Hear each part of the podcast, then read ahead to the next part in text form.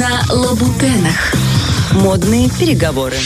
Так, модные переговоры у нас, девочки, от вкусной еды, детокса переходим к красоте. Все Тому, во взаимосвязано. что мы еще влезаем.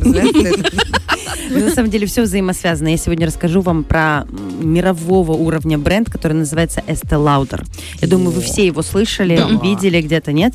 Это вообще невероятного качества бренд, а, который работает с 1946 года, то есть он с огромной историей, и создала его девушка, которую звали, собственно говоря, Эсте Лаудер. Вот, единственное, она была эм, Эстер, и она одну букву убрала, а Лаудер у нее была тоже чуть-чуть по-другому буквы она поменяла, но самое главное, что она сделала.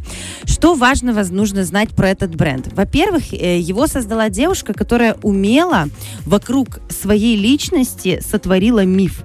Это те времена, когда было не модно говорить, что я поднялась с приехала из глубинки. Знаете, как сейчас self-made личности, они реально любят рассказывать о том, как сложно выстраивался их путь.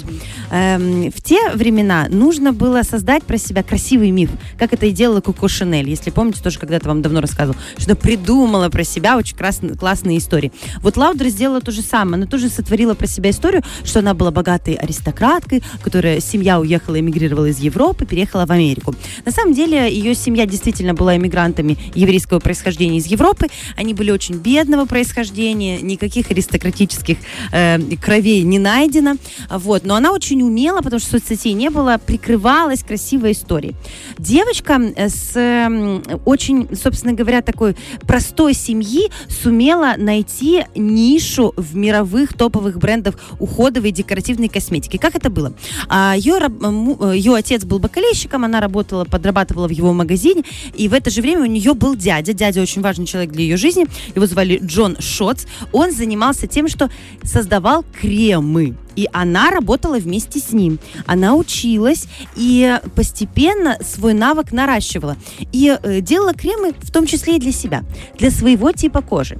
Она, когда приходила в салоны красоты, у нее спрашивали, «М, как у тебя так получается сохранять свою кожу? Ты так прекрасно выглядишь.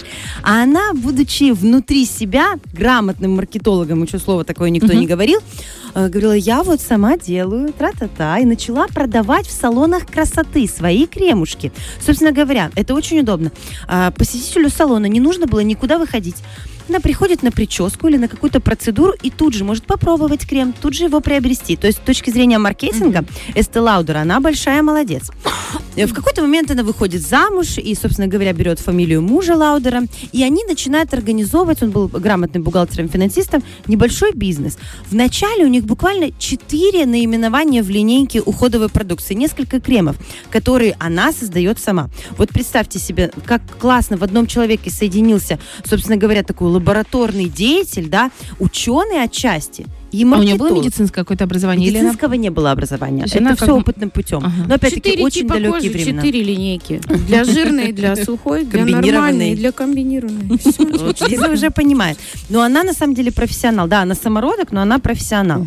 И вот они постепенно с мужем начинают раскручивать эту историю. Она сразу понимает, что нужен правильный подход к покупателю. Потому что в детстве, когда она работала со своим отцом, она внимательно наблюдала, как нужно работать с клиентом.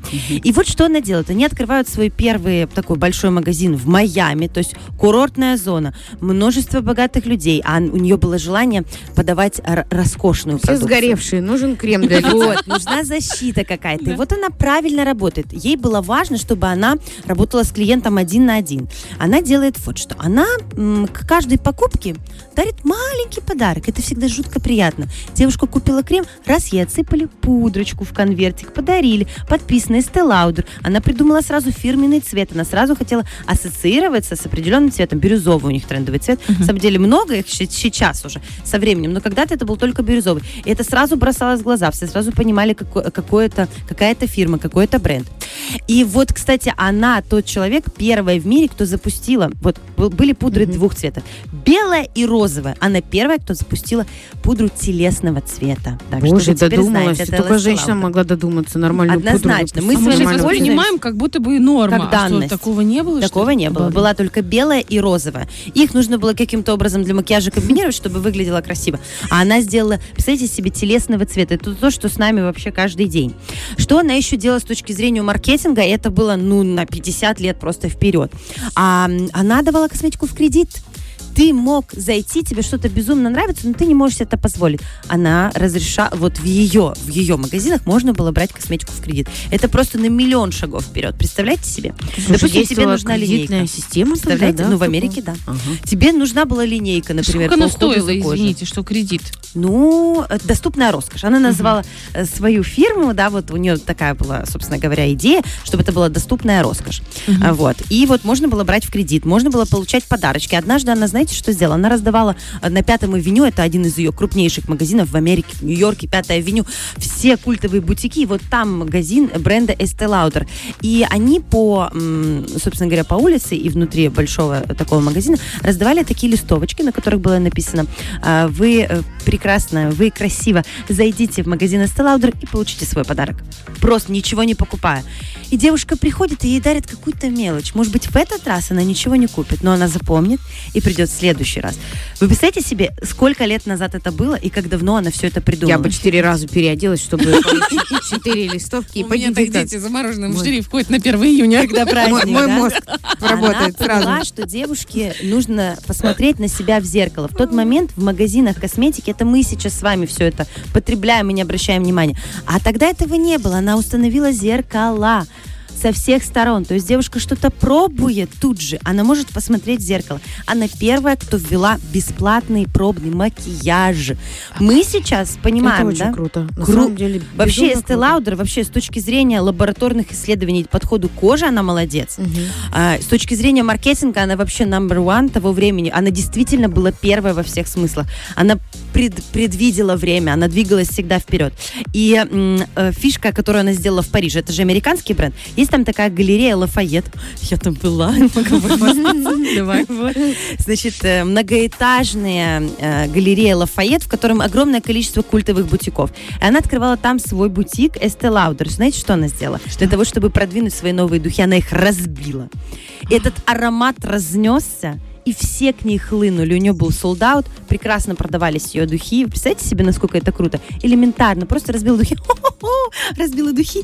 На этот аромат начали приходить покупательницы. И вот так распродавался и, э, и ее аромат.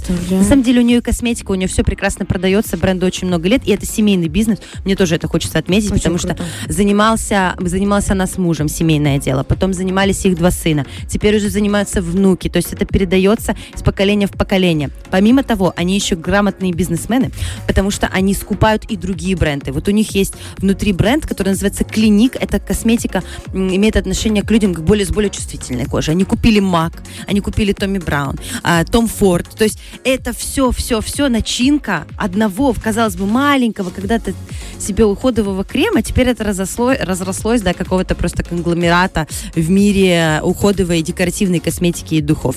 И она когда-то этим занималась без дорогой покупной рекламы. То есть у нее не было инфлюенсеров, она все это работала, на- нарабатывала на себе. Она всегда открывала лично Инстаграма сама не было, новые ничего магазины. не было. Вот как? Да. ты, ну, И столько всего напридумывать. То, потому что что она кажется грамотный базой. маркетолог. Да, То, что да. сейчас фундамент вообще косметологии. Кто-то должен был когда-то придумать. Это круто. А Знаете, вот. что обидно? М, Что все придумано до нас, девочки. Так и есть. Не на чем говорить, Сложно быть понимаешь, открывателем. Зато мы можем драться за качество, например, или за уникальную идею. И вот она еще говорила, буквально последняя фраза о ней, а, почему э, ее косметика все-таки не дешевая, а дорогая. Она говорит, ну вы вот когда покупаете работу Пикассо, казалось бы, бумага стоит несколько долларов, да, краски стоят тоже несколько долларов. Вы покупаете за опыт, за эту огромную историю, э, которая вложена в это производство, либо в эту картину. Вы покупаете историю. И она вот с точки зрения маркетолога, мар- вот, Маркетинга. маркетинга, она, конечно, первая. Вы покупаете не продукт, а мечту, идеи. Вот так вот. Ой, ну здорово. Вообще, Lauder. Мотивируют такие штуки. Покупай ну, Согласна, согласна. В Мотивирующая история. Фреш на первом.